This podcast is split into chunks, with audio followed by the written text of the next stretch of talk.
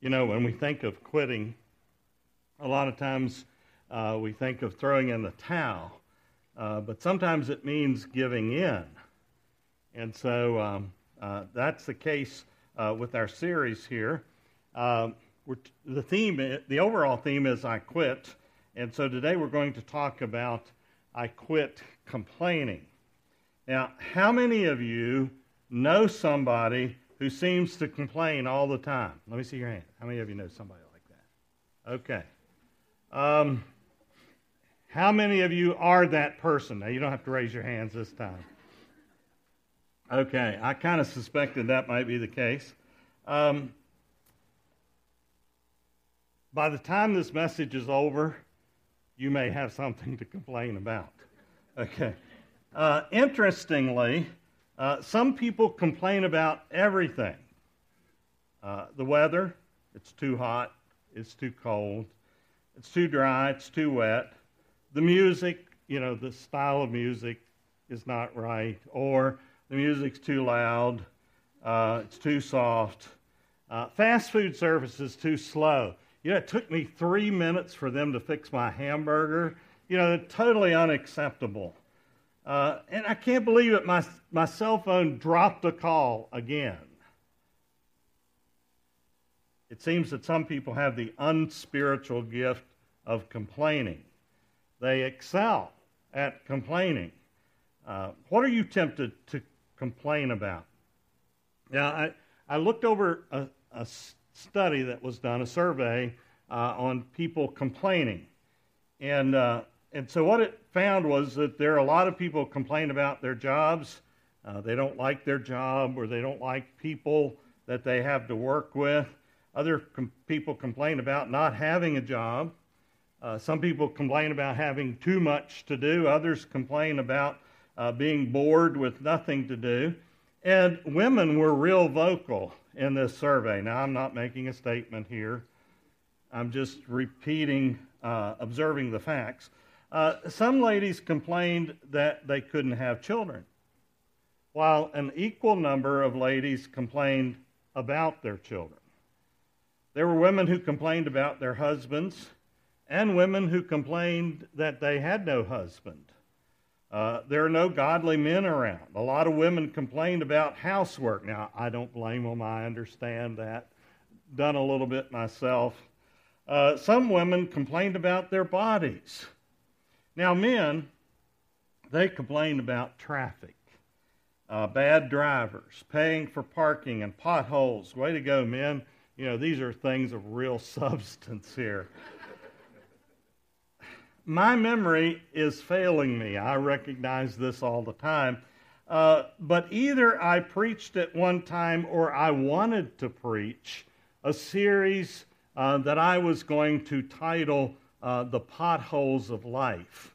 I just thought that that really seemed like a good title for a series. Uh, so, you know, we complain we don't have enough money, we don't have enough nice things, there's not enough time. We complain about people who complain all the time. Wives who put the toilet paper roll on the wrong way. I mean, that is absolutely inexcusable. Is it over or under? I don't know which way is, is right, but I guess somebody does. Um, complaining. So, what's the big deal? Everybody does it. Well, guess what? There's even complaining in the Bible. Uh, in the very first instance, which is way back in the beginning of the Bible, and guess what? It's not even a woman, as many would suspect. Uh, Satan tempted Eve uh, Eve obviously then sinned and turned to Adam and tempted him to sin uh, after her. A- Adam was confronted later by God and he complained. His was the first complaint. He complained that it was the woman's fault that God had created for him. In the book of Job, admittedly, Job had all kinds of issues uh, a lot to complain about with what he went through. Here's what he said in chapter 10, verse 1 I am disgusted with my life. Let me complain freely. My bitter soul must complain. So, in other words, Job's saying, I'm not going to hold anything back. I'm just going to let it rip. You know, I've got a lot to complain about. Um, now, the group complaining, award that would go to any group in the, in the whole Bible, goes to the Old Testament nation of Israel um, as they were escaping Egyptian bondage. Uh, if you back up, they had prayed to God on a daily basis that He would deliver them, get them out uh, of bondage. And so God raised up Moses to be their leader.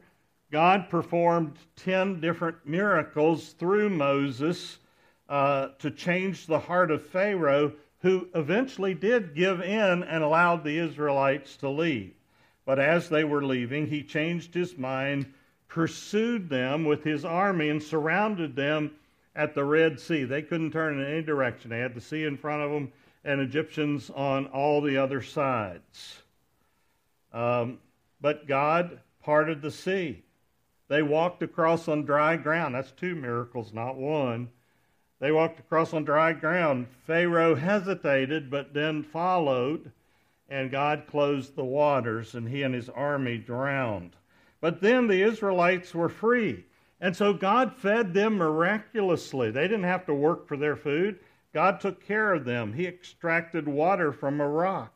Their clothes and their shoes never wore out. Forty years they wandered in the wilderness and their clothes lasted. Now, some of you can't last for a month or two months. You know, you got to buy new clothes. But theirs lasted for 40 years. Their sandals never wore out uh, during that time.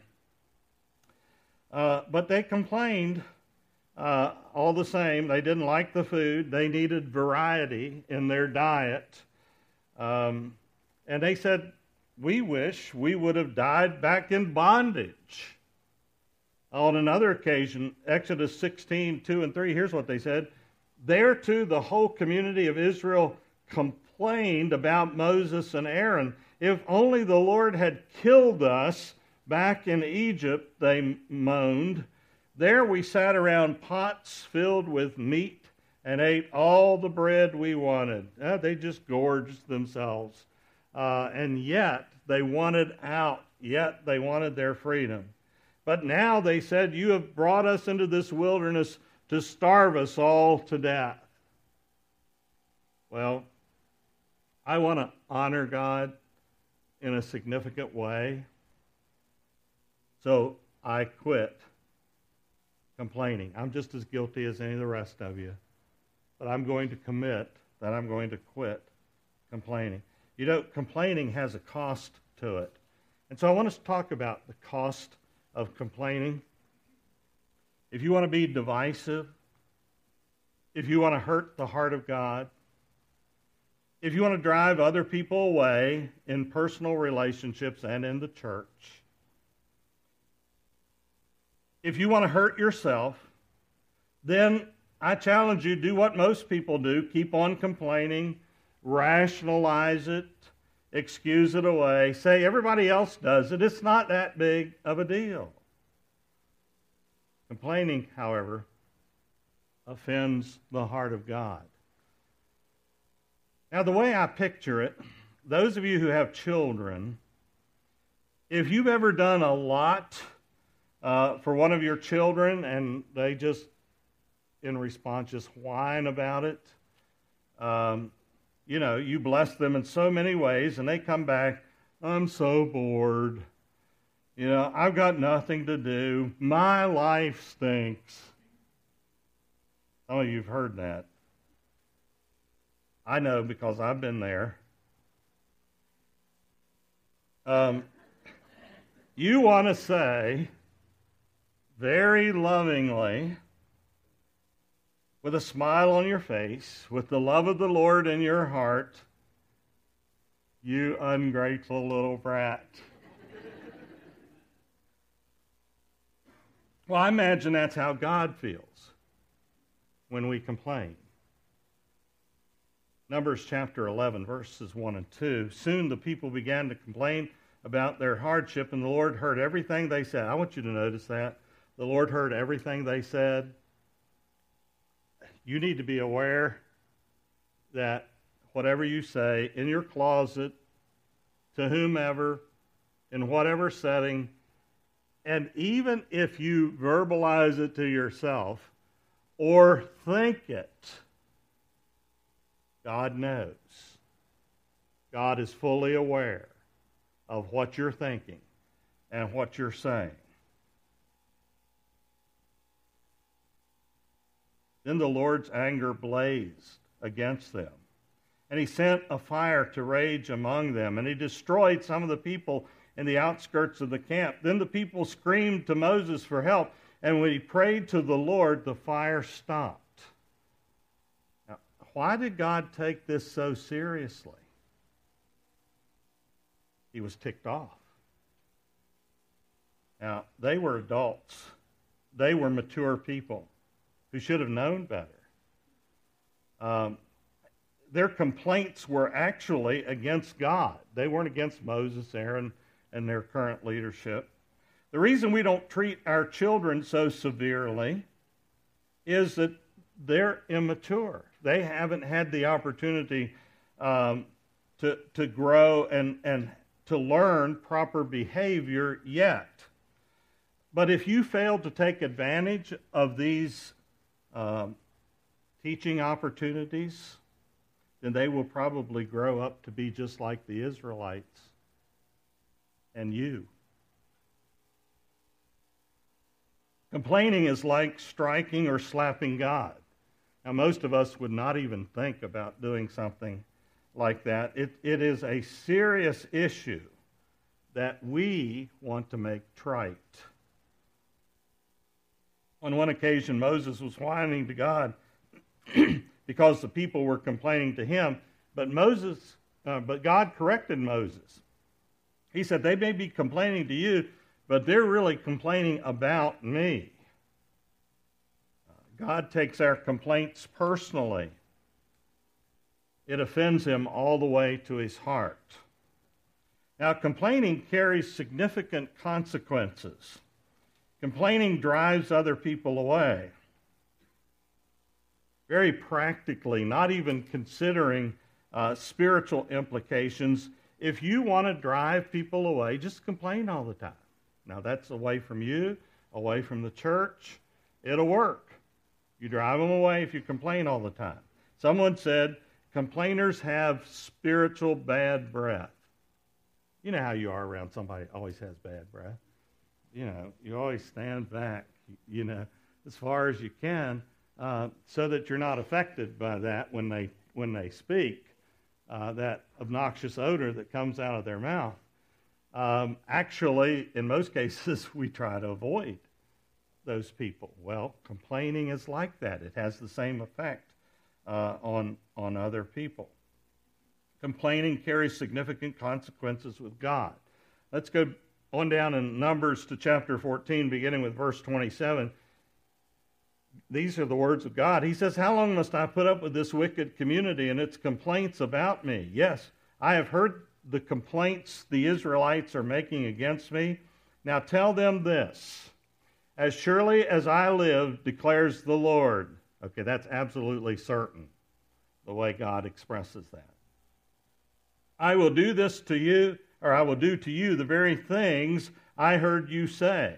You will all drop dead in this wilderness because you complained against me. Every one of you who is 20 years old or older and was included in the registration will die. You will not enter and occupy the land I swore to give you. The only exception will be Caleb, son of Jephunneh, and Joshua, son of Nun. Okay, here's what happened uh, the Israelites were complaining, oh, God brought us out here into this wilderness just so that our, our babies, just so that our kids would die. God was offended by that.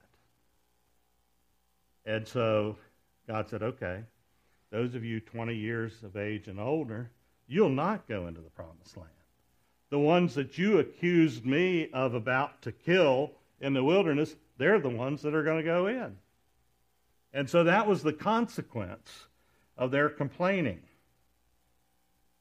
I can't prove it directly that God's going to ever do that in your life, uh, but because He did it here, I think there's a fair chance uh, that, and maybe better than fair, that you're not going to get the blessings that God promised and has in store for you if you persist in complaining. Now, like I said, I can't prove that, but I've got a feeling, a strong feeling, just like uh, you would react to one of your kids. Uh, you know, you would say to your child, Well, you've been whining too much. No, you're not going to get to go to the party. Uh, you know, your behavior's not been uh, acceptable. Uh, you've got to learn that you can't complain about the one who blesses you because at some point I'm going to withdraw the thing that you want most. Your complaining drives me crazy. Now, most of you parents that have some children of age have, have been there and experienced that. So, complaining will cost you significantly. Now, I want you to be aware of what's called confirmation bias. Now, that's not an expression that most of us use. So, let me explain. What this says is that you ha- if you have a preconceived idea against something uh, because of, of a bias that you have, you will search out and interpret all new information based on that preconceived bias. Let me give you an example. A woman gets hurt by a man. I won't ask if there are any women here that have been hurt by a man. But she decides all men are jerks. Now, some of you have experienced this. And if you've not experienced it personally, you've seen it on TV because there's a lot of this sort of thing. You know, this makes for good television um, when people react this way. So every time she meets a new man, then because of her bias, she finds reasons to pick men apart and goes through life concluding that there are no good men anywhere because she's already made up her mind and interprets information based on her bias. Now, if you are critical and negative, then you will be miserable. And so will be the people around you. Uh, you, you have to understand that. Uh, if, if you're critical, you're negative all the time, it's, you're going to make your life miserable. I talked to several people in the first service who had this problem. And it's like, yes, you're right. I'm miserable. Um, and it's because they complain and are negative all the time. Uh, recent studies by sociologists note that the more blessed people are, the more critical they become. That concerns me because here we are living in the richest nation in the world. So that means we're going to tend to be uh, complainers because of, of our wealth. Recent uh, generations have become more critical, negative, and are complaining more. One sociologist suggested it seems smaller family units are actually contributing to a more entitled mindset, which leads people to be negative and critical. Now, this concerns me because we live in a culture where the size of the family is getting smaller uh, overall. Uh, he, he said in smaller families, the family conforms to the desires of the children. He said, in a family of one or two kids, mom might ask, What would you like for dinner? And so she would make that that was requested. In a large family, he says that would be totally impractical. You've got too many kids. You know, you can't ask one of them, What would you like uh, for dinner? But he said, in a larger family, mom decides dinner's served. If there's one of the kids that doesn't like it, another kid says, Thank God, there's more for me. And, you know, they don't go but so long without eating until they'll learn to eat the things that mom fixes, uh, whether they like it or not. In smaller families, focus changes from the needs of the family to the wants of an individual child. When the family continues to conform to the needs of the children, then children grow up thinking that they're the center of the universe they think that they should always get what they want. Now, some of you parents, I can see heads shaking. You've experienced that. You've seen that in your children as they've already gone past uh, this stage. Anytime they don't get what they want, since everything in their mind revolves around them, they have the right, they think the God given right, which they really don't have, but they think they have, to complain. Things are not the, the way that they want them to be or the way that they think they should be. So ultimately, they may even cast their complaints against God Himself. God, why isn't my life the way I think it should be? And at its root, the intense spiritual problem with complaining is that we think we are God. That's the root of the problem. When anything is not the way we want it, we have the God given right to complain. However, bottom line, God is the center of the story. Uh, God is the main character, not us. God doesn't exist to serve us. He exists so that and expects us to serve him. He isn't on the throne saying, "Oh, they're upset again. Let me see what I can do to make them happy." If you think that's what God's thinking, reality check. We exist to serve and glorify him. He is the King of Kings and Lord of Lords. People complain because they think they're not the main, because they think they're the main character. In our culture today, entire clusters of friendships are built around common dislikes. Now, Facebook and other social media is contributing to this. And uh, it, it's, it's really a, a negative thing in our culture today. They unite to have things their way. And when this happens, if necessary, surgery needs to take place before the whole body is consumed and destroyed. Well, how do we restrain our complaining? Philippians 2, verses 14 and 15. These are the verses I read at the beginning of the service. Do everything without complaining and arguing so that no one can criticize you. Okay, if you complain, argue, you're open for criticism. But he said, don't do it so no one can uh, criticize you. Live clean, innocent lives as children of God, shining like bright lights in a world full of crooked and perverse people. Okay, the what here? Do not complain or argue. That's what that's what Paul's saying. Don't complain or argue. I recommend that you recite this verse every day. You'll need the reminder because we're so accustomed to doing it, we don't even think about it.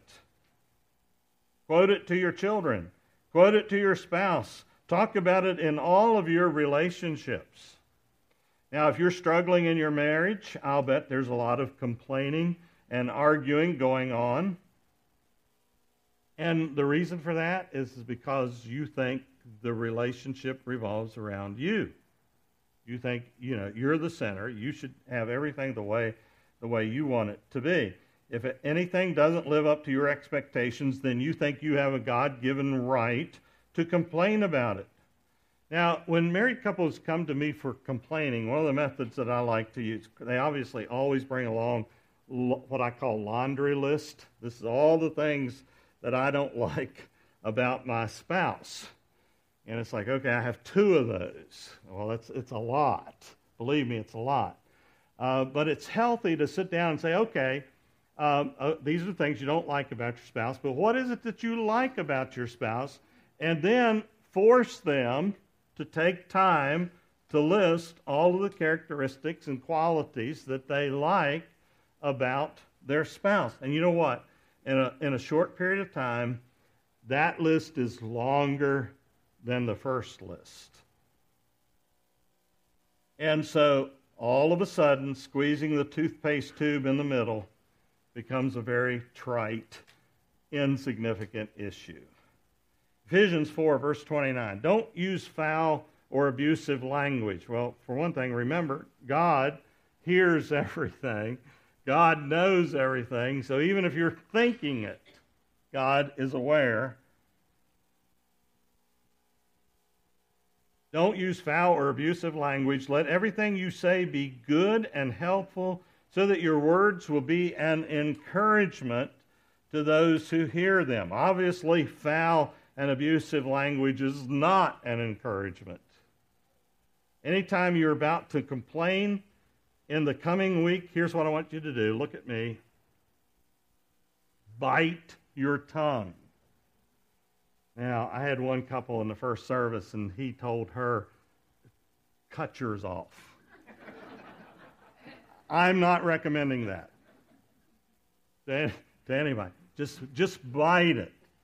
Just, just enough that it becomes painful. Don't bite a hole through it, but just enough so it becomes painful. So bite your tongue and pay attention if you do this as to how much less you'll talk during the coming week. And all you've done is cut out the complaining, uh, but it'll affect how much you talk. So don't complain and ride your kids all the time. Look for things to say to them to build them up. Um, you know, when you talk like, the, when you say, I'm sick of my job around the kids, when you say, uh, stupid people at my work, um, thank God you have a job. Plus, it, if it is a bad place to work, God's got you there for a reason, and that reason's to make it better. So make it better. Don't complain. Make it better. Be a positive, be a positive influence. Let your words build others up rather than tearing them down. Complaining never made anything better. Why, why not complain? Why not complain? Okay, good question. Why not? So that you can become more like Jesus. Now, you want to complain or you want to become more like Jesus? I would hope that you would want to become more like Jesus. I hope that's why you're church today.